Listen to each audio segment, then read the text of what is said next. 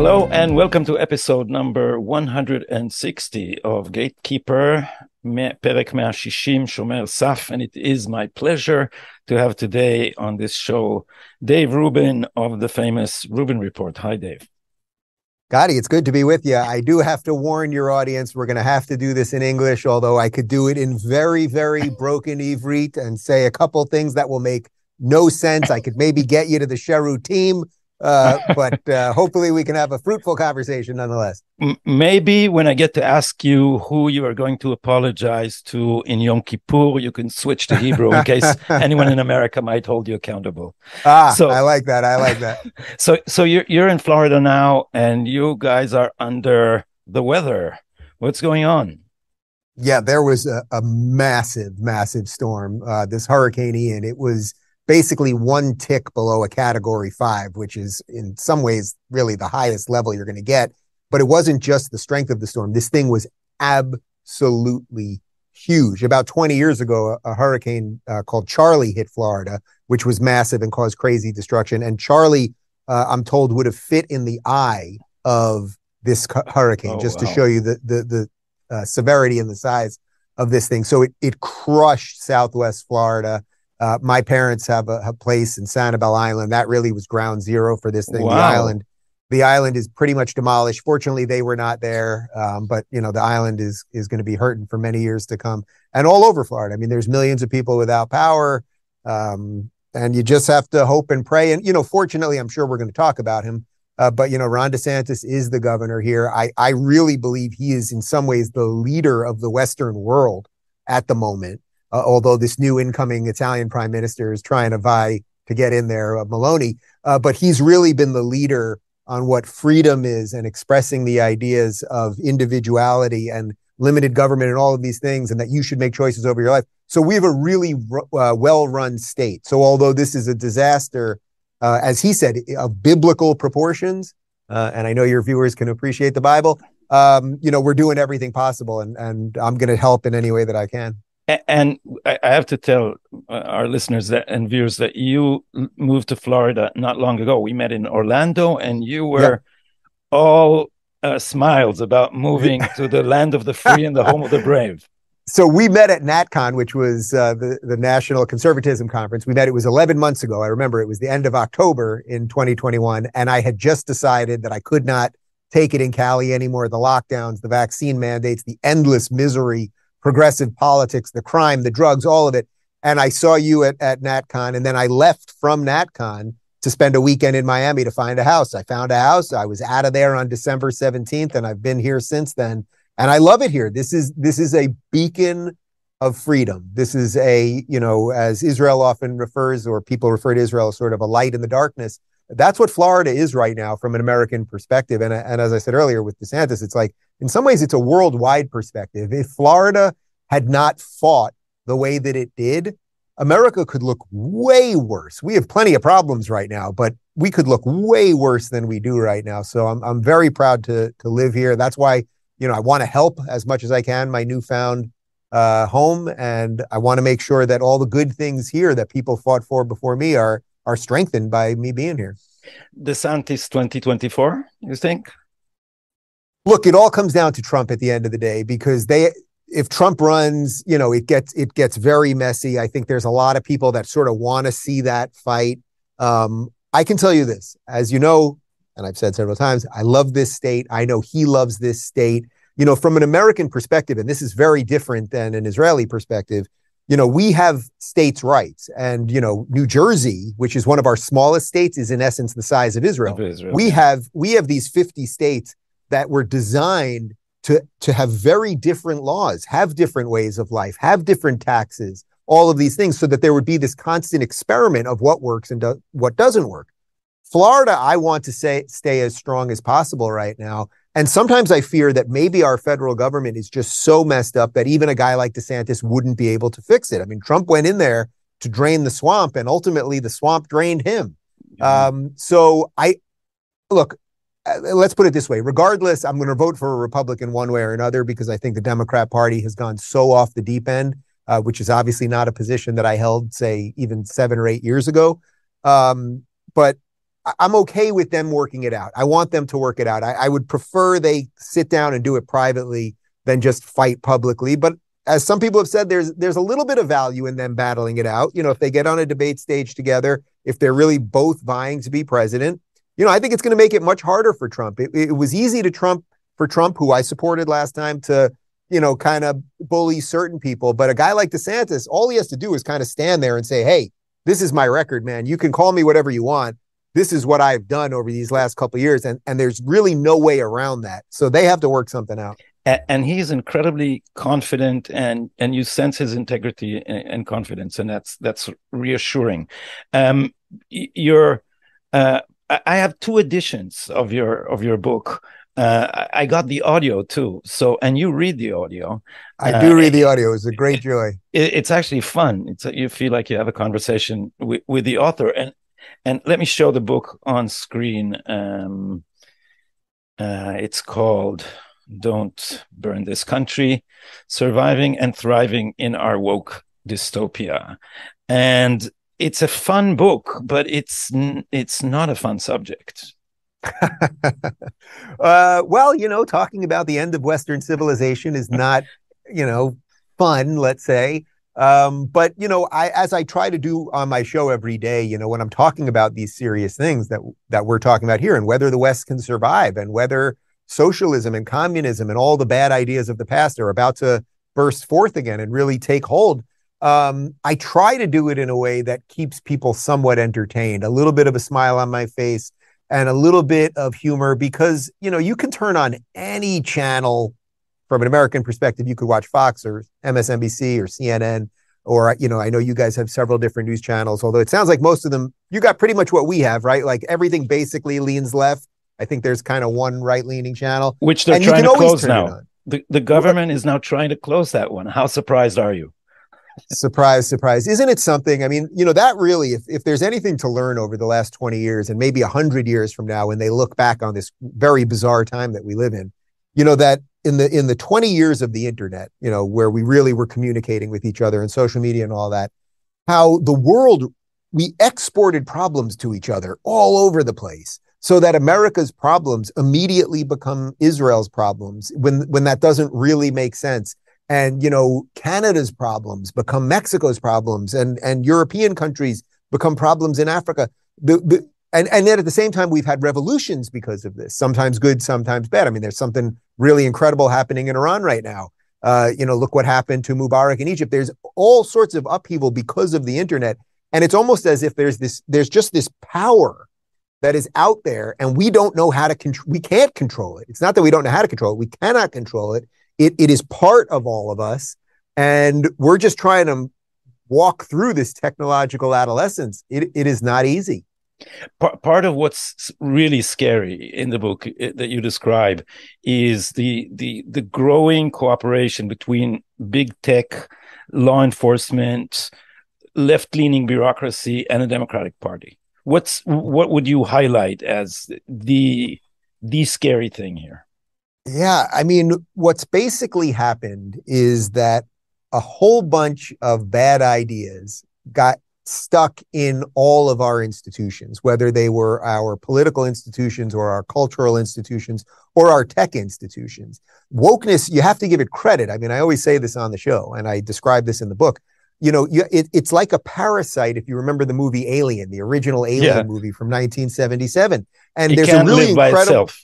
It can't live by itself. So first off, it just it needs something to feed on. So what did what did wokeness need? It was a really bad set of ideas, a bad set of collectivist ideas, but it needed the individual to feed on. And that's why it is it has worked so well with young people, young people whose minds are malleable, who don't know exactly what they think yet or why they think.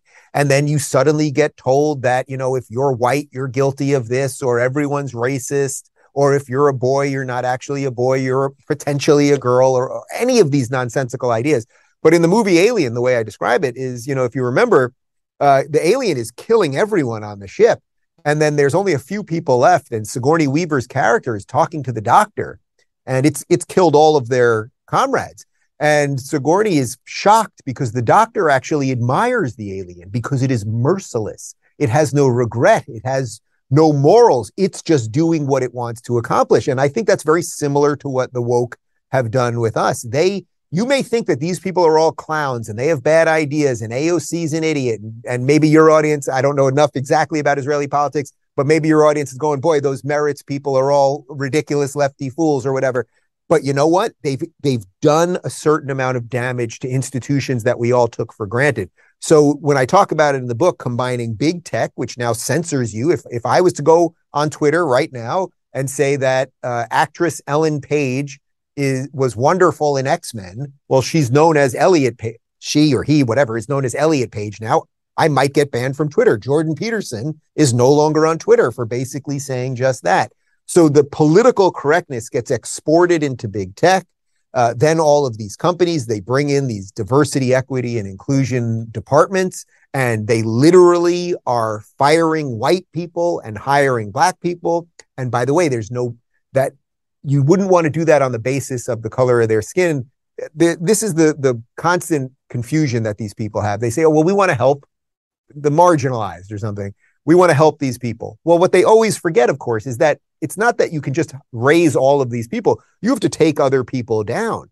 So there are countless examples of just white people of a certain age being fired from jobs or told they're not going to get promotions or whatever else. Or look what's going on at, at Harvard. I mean, you know, the Asians at Harvard are basically the new Jews. There used to be quotas at Ivy League schools to keep Jews out because Jews studied and worked hard and family was important and were playing by the rules and they there were they felt there were too many Jews there. Well, then that happened, you know, say 30, 40 years ago. What's going on now? Now there's too many Asians.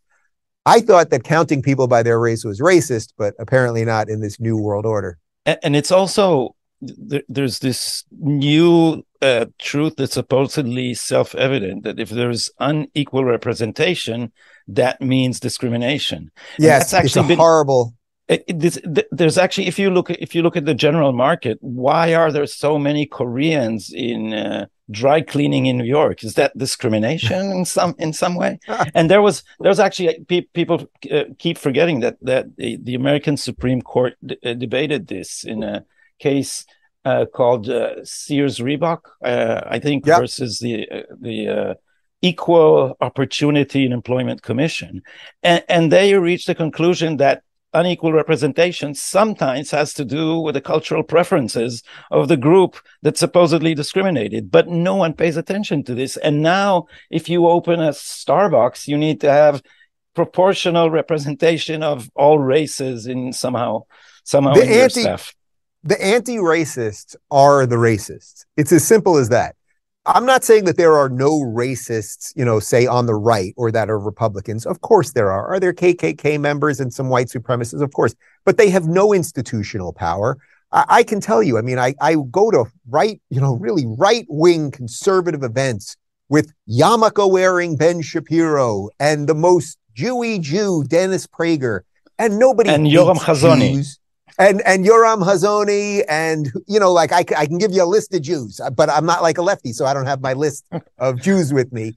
But but you can go to these things. These people do not hate Jews. They do not hate black people. They don't even hate gay people. It's not to say that may, they may not. They may have their own personal beliefs related to uh, you know traditional marriage or whatever, but they certainly don't hate based on the the the sort of basis of hatred, something like that. And and that's what we have to just really show people that if you care about Western civilization, you should care about the individual first. And if you care about the individual, your capacity to reason and make decisions for yourself, then you can move up and you can build a bottom up society that then, you know, from an individual, you can have a family and then you can have a community and then you can have a state above that.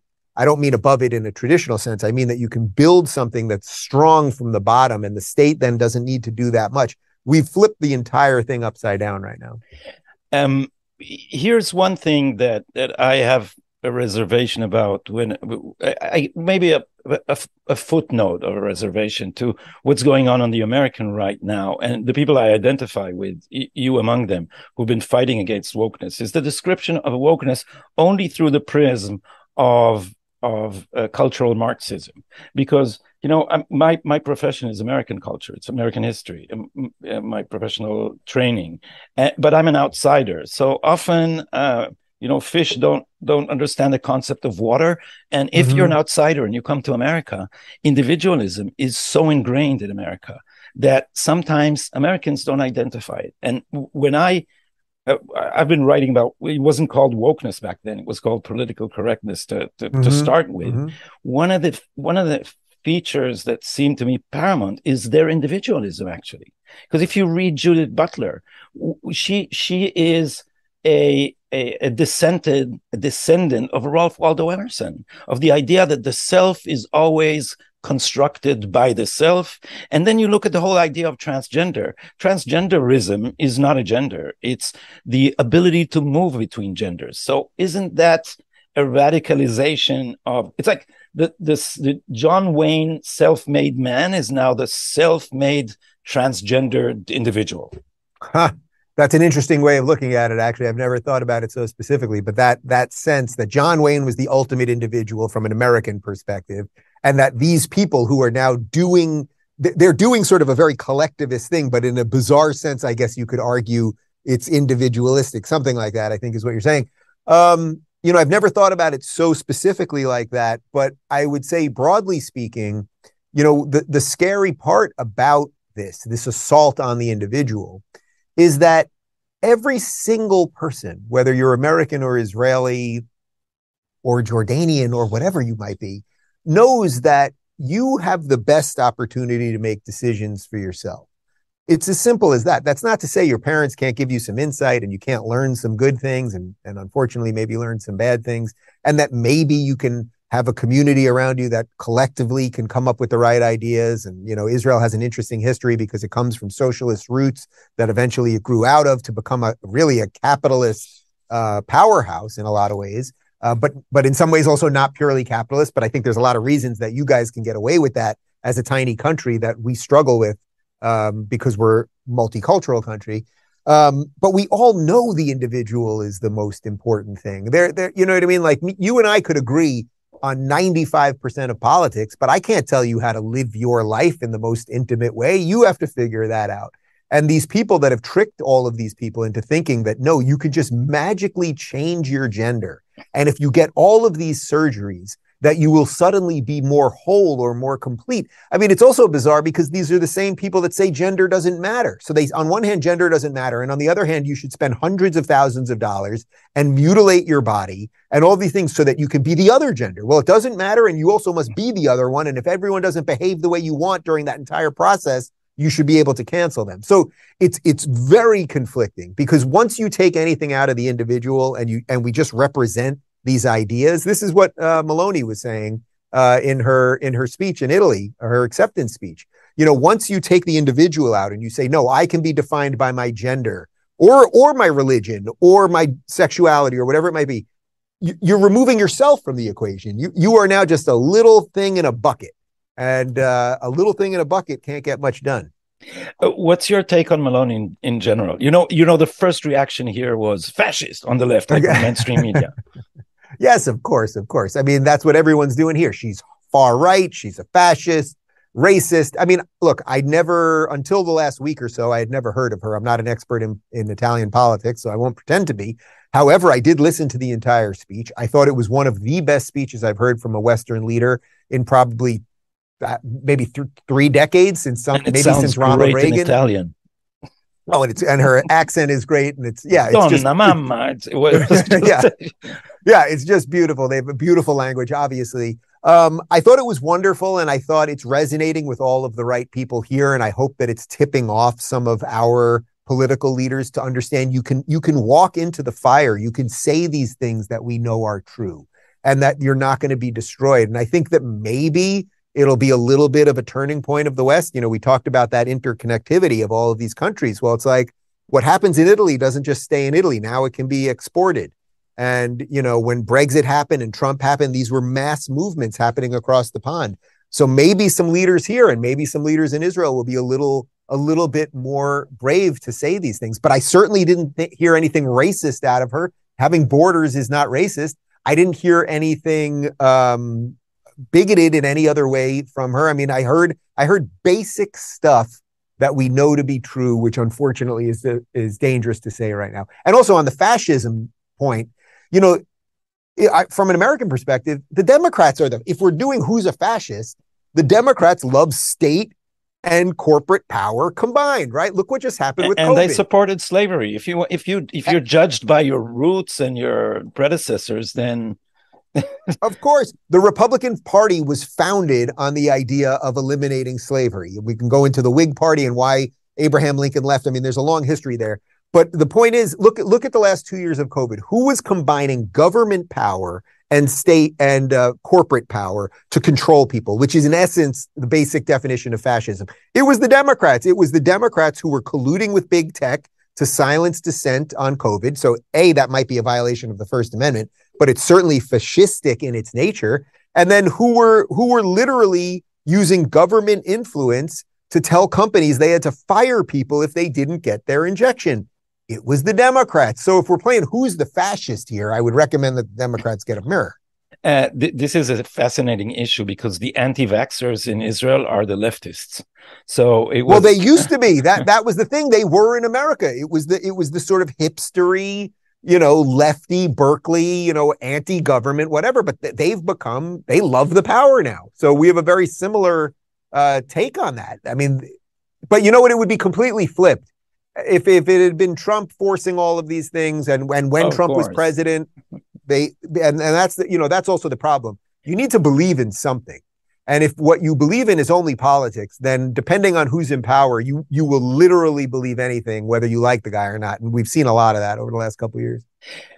One of the one of the reasons I started with the humor in your book is that I think we we don't have enough of it on the right and, and this is not just I, I always suspect people without a sense of humor i think they're dangerous but but that's not the whole story part of the story is that in israel and i think in america maybe to a lesser extent the right has an inferior, inferiority complex and and it doesn't know how to be condescending.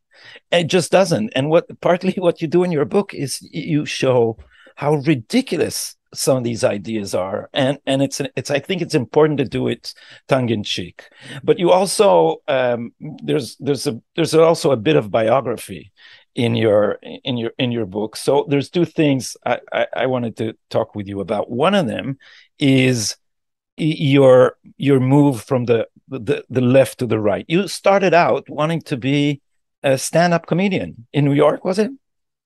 Gadi, I used to be funny a long time ago. Yeah, I was a stand-up comic in New York from 1998 to about 2011 or 12 or so, and that came with the the successes and the failures and the struggles and handing out tickets in Times Square and all of that stuff. And it and it's kind of funny now because thankfully because of my show, I have an audience who when I go on a book tour, I, I can sell out a theater now. And you know, I can do I, I don't do sort of traditional here's all my jokes stand-up but I can just be funny in the room with the crowd and talk about what's on my mind. And I interact a, a lot with the crowd. Um, and I think that really is something that the right has not done that well. But that's that's partly because the left has owned the culture for so long. Yeah. But if you want to know a, great point of evidence of how that's shifting, you know, we have, you know, six or seven late night talk shows, you know, the Tonight Show, and I don't even know what they're called anymore, but you know, they they were these were these main staples on network television for years. The, they're all lefty shows, all of them. The hosts are all lefty. Jimmy Kimmel and the whole crew, and Stephen Colbert, all of these people.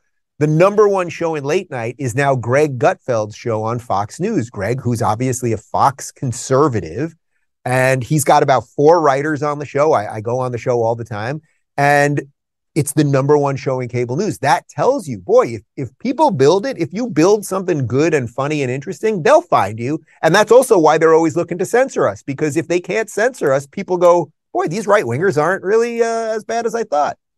And they're no longer funny. They're so ideological oh, no, that they can't be funny. Look what happened to Saturday Night Live. Look what happened to all of Hollywood. And what's heartbreaking to me, The Onion. Since The Onion became Never Trump, they they lost it. It used to be so amazingly funny. Um, yeah, no, I, it's, it's... I, I, studied in New York where you could still pick it up on the subway. It, it was a square kind of yeah. newspaper. It was great. Yeah, yeah. It, no, it, they're all they're all awful. Wokeness destroys everything that it touches. It's as simple as that. And and then once you see that and you start listening to the jokes, you listen to the monologues with these people, they're they're very bitter and angry and they hate half the country and all of these things. You know, that's been a, a, a real revelation for me as I went through this political shift because uh, you know, if you look at it this way, if if I was in a room, or or think about it, anyone listening to this, if you're in a room with a bunch of conservatives, and a liberal walks in or a lefty walks in, for the most part, everyone's going to be pretty nice. Everyone might ask them, you know, what they think about things, and they might get into a political conversation. It's very unlikely that they'll be yelled at or kicked out or anything like that. People behind their back might be like, "Boy, this guy's a real schmuck." But it's but it it would be a, a some level of respect within that. Like we can exist in the same space. Now try to do the reverse of that. You're at a lefty party and a conservative walks in. Nobody will want to talk to that person he will most likely be kicked out and he will be called all of the worst things. And that is what the danger of what the left has done has caused by calling every, I mean, you can watch videos of mine six or seven years ago as a lefty. You can watch me saying, this is a huge flaw, guys, and we better fix it. Because once you call everyone a bigot and a racist and a Nazi and a homophobe, it's not what you're doing to them. It's what you're doing to yourself. You've painted yourself into a corner. It's very hard. This was the risk with Trump the entire time. I said this the day after the election. I did a video. I didn't even have a studio yet. I had just moved into a new home. I'm sitting in my backyard. There's construction behind me. And I said, guys, and I didn't vote for Trump the first time. I said, look, he's going to be president. So we, everyone better ease up because what if he turns out not to be Hitler? What if the, uh, yeah. what if the economy is working? What if foreign policy is working? If you've called this guy Hitler, you can't suddenly be like, you know, Hitler ain't that bad. And I think that's what's caused so much of the craziness on the left. They gave themselves no off ramp. And when you have no off ramp, you, you start going nuts. And, and and that turned into a complete witch hunt, which is which is crazy. And this happened in Israel and in America in much the same way. In in in in the fact that that Trump is hounded by law enforcement and so is Netanyahu. And yep. in both cases, law enforcement keeps leaking to the press from the investigation. And until in the end, what you see is it's not that the press is subordinate to law enforcement. It's that law enforcement turned into the investigative arm of a smear campaign. There's nothing yes. you can it, it was very obvious after the Mueller report was was put out that there was n- no fire behind all that manufactured Look, smoke. The Mueller report, they impeached Trump twice. Now they've done this Mar-a-Lago thing. Nothing's going to come of that. They are using the power of the state to destroy dissent.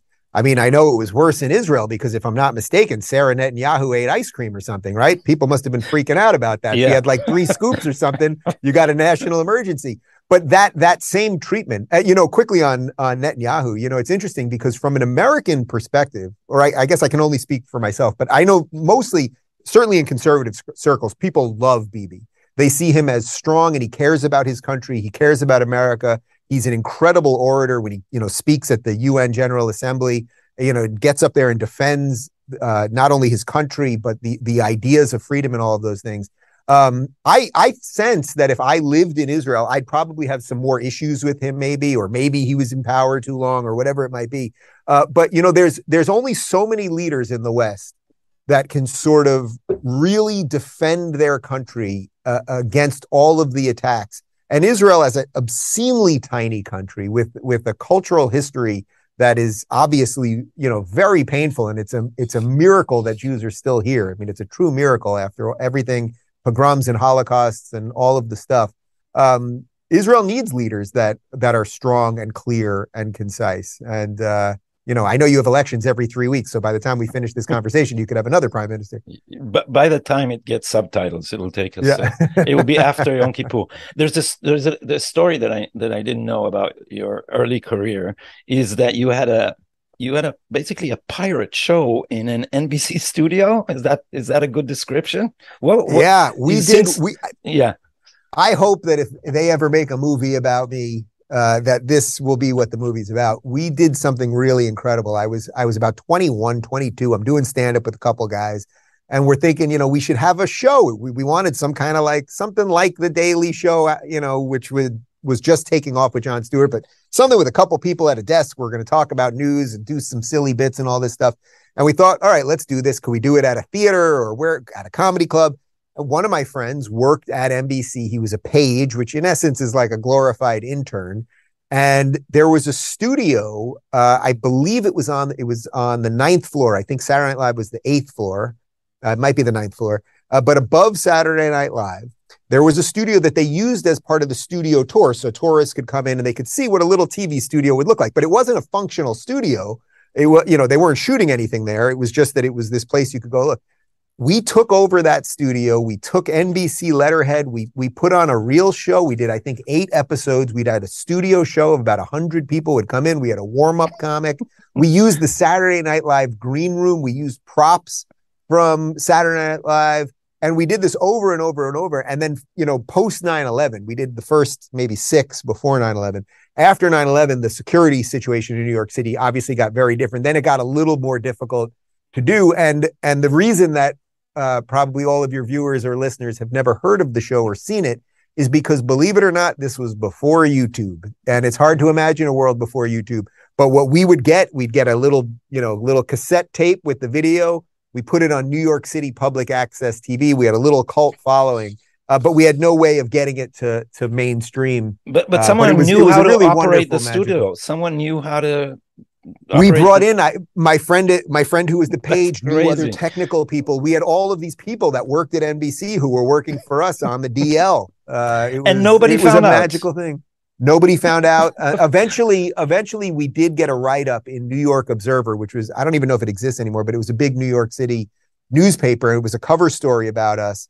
Uh, and then and then it got very complex. So, you know, my friends that worked at NBC suddenly were a little nervous to really go all the way and and go take this thing to Hollywood, so to speak. And it, it, it didn't work out, but it's a beautiful story. I mean, it's all true. We we full on put on a television show that was better than anything at NBC at NBC, and nobody knew about it. Crazy story. And so then after that, you it, it, what it was 2013 that you started the Rubin Report. You started it at home.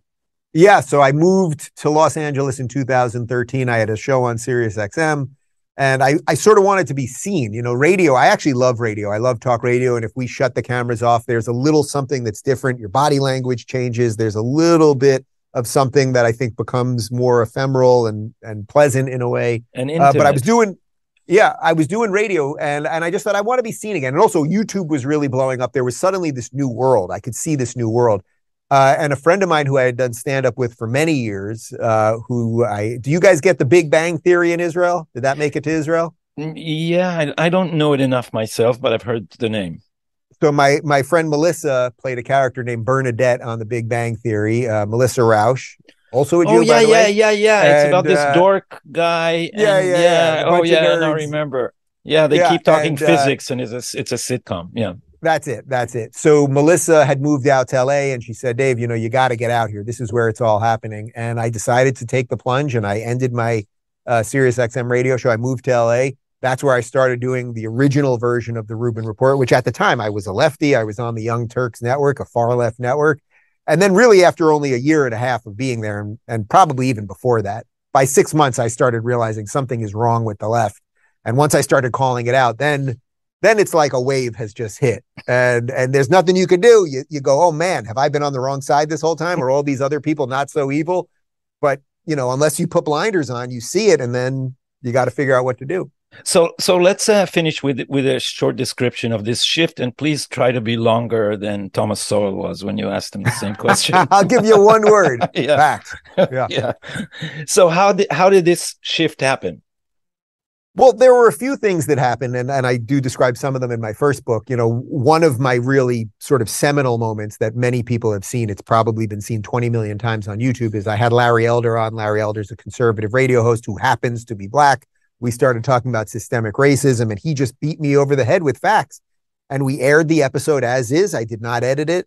And uh, I started thinking a little bit differently about things. I started asking more questions. I started talking to new people. Once I talked to Larry Elder, I talked to Shapiro, I talked to Prager, I talked to Glenn Beck, and I found these people that I thought were these mean, angry conservatives who only cared about war and money. They actually were quite nice. And although I had some disagreements with them, and by the way, I still do. I, I'm I consider myself begrudgingly pro-choice uh, for at least let's say 12 or 15 weeks. That's that's completely against what most conservatives believe, but yet I am still invited to these conservative events to discuss these things. Uh, again, that goes to what we were talking about earlier, but it's a fundamental difference between the mind of a conservative. You know, I I, the labels don't even make sense as much anymore, but the mind of a conservative versus the mind of of a liberal or a lefty. Um, so I had a few wake up moments like that, but I will tell you uh, that one of the wake up moments had to do with Israel because one of the years that I think it was around 2015, there was a war in Gaza, and I was on air with five of my lefty co-hosts, and they're ranting and raving about how e- evil Israel is and the genocide and all of this stuff. And I'm telling, I'm trying to explain to them calmly that actually Israel left Gaza. There's also a border with Egypt. Why aren't you upset with Egypt? You know that a, a country named Palestine never existed of a Palestinian people. There were Arabs that lived there and Jews and Christians and all this stuff. And I'm trying to calmly explain this. And they didn't know anything. All they knew was Israel evil, occupiers evil. They know nothing about history. They know nothing about nothing. I even got several of them to admit once the cameras were off that they didn't know what they were talking about.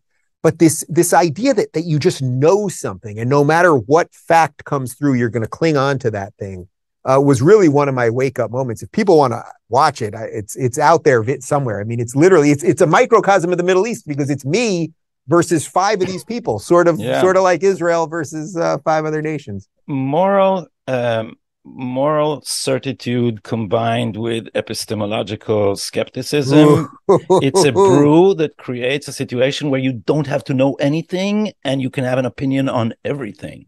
And yeah. and and and there's something um, incredibly powerful about that ignorance because they because facts are just a are just a disturbance to them. And it's, it's oh it, well that's what it is. Facts are a disturbance. So there's a moment in in one of these videos where I'm debating Israel with them and and one of the guys is screaming that this is a genocide in Gaza and I kept saying, oh, well, actually, you know, we can pull it up right now online, but, you know, the population in Gaza goes up every year, actually. Sometimes it's, it's growing. failed. Yeah. So, yeah. And it's like Jews aren't bad at math. So what's going on here? You know, why is the Gazan population some, at times growing faster than the Israeli Jewish population? I mean, it's just, it's just endless. They, but they pick that idea. And that's why it's so, I think that's why my career ended up working because I was a, I suppose, a rare breed of, of a lefty who was willing to listen.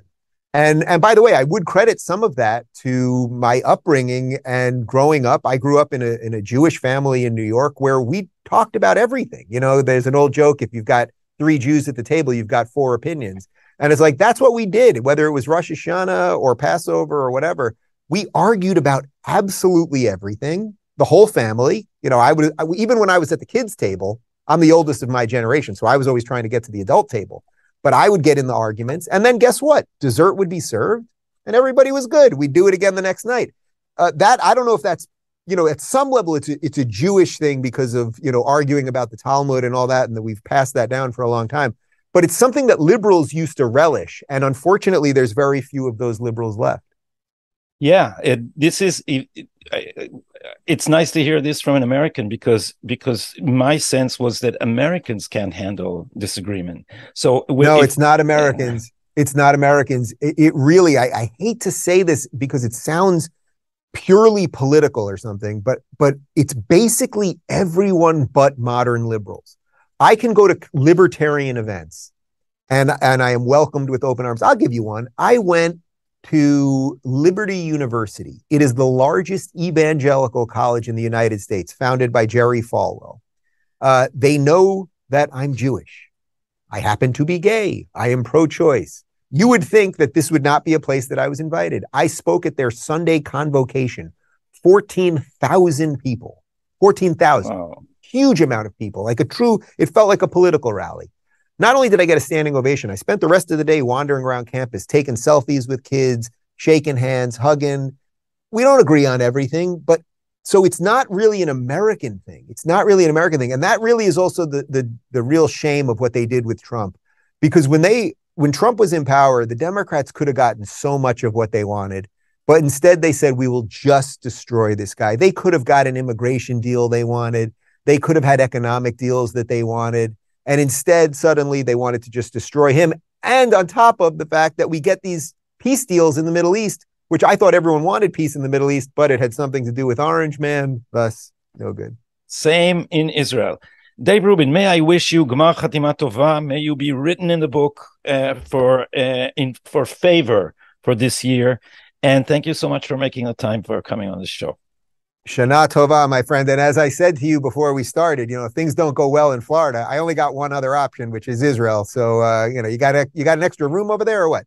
Uh, I, I, was going to ask you the same thing because it's getting worse here. So I'm thinking of DeSantis land myself. I'm actually more bullish on Florida. So you'll probably come this way. We'll see what happens. Okay. Thanks very much, Dave. Good to Good see night. you, Gadi.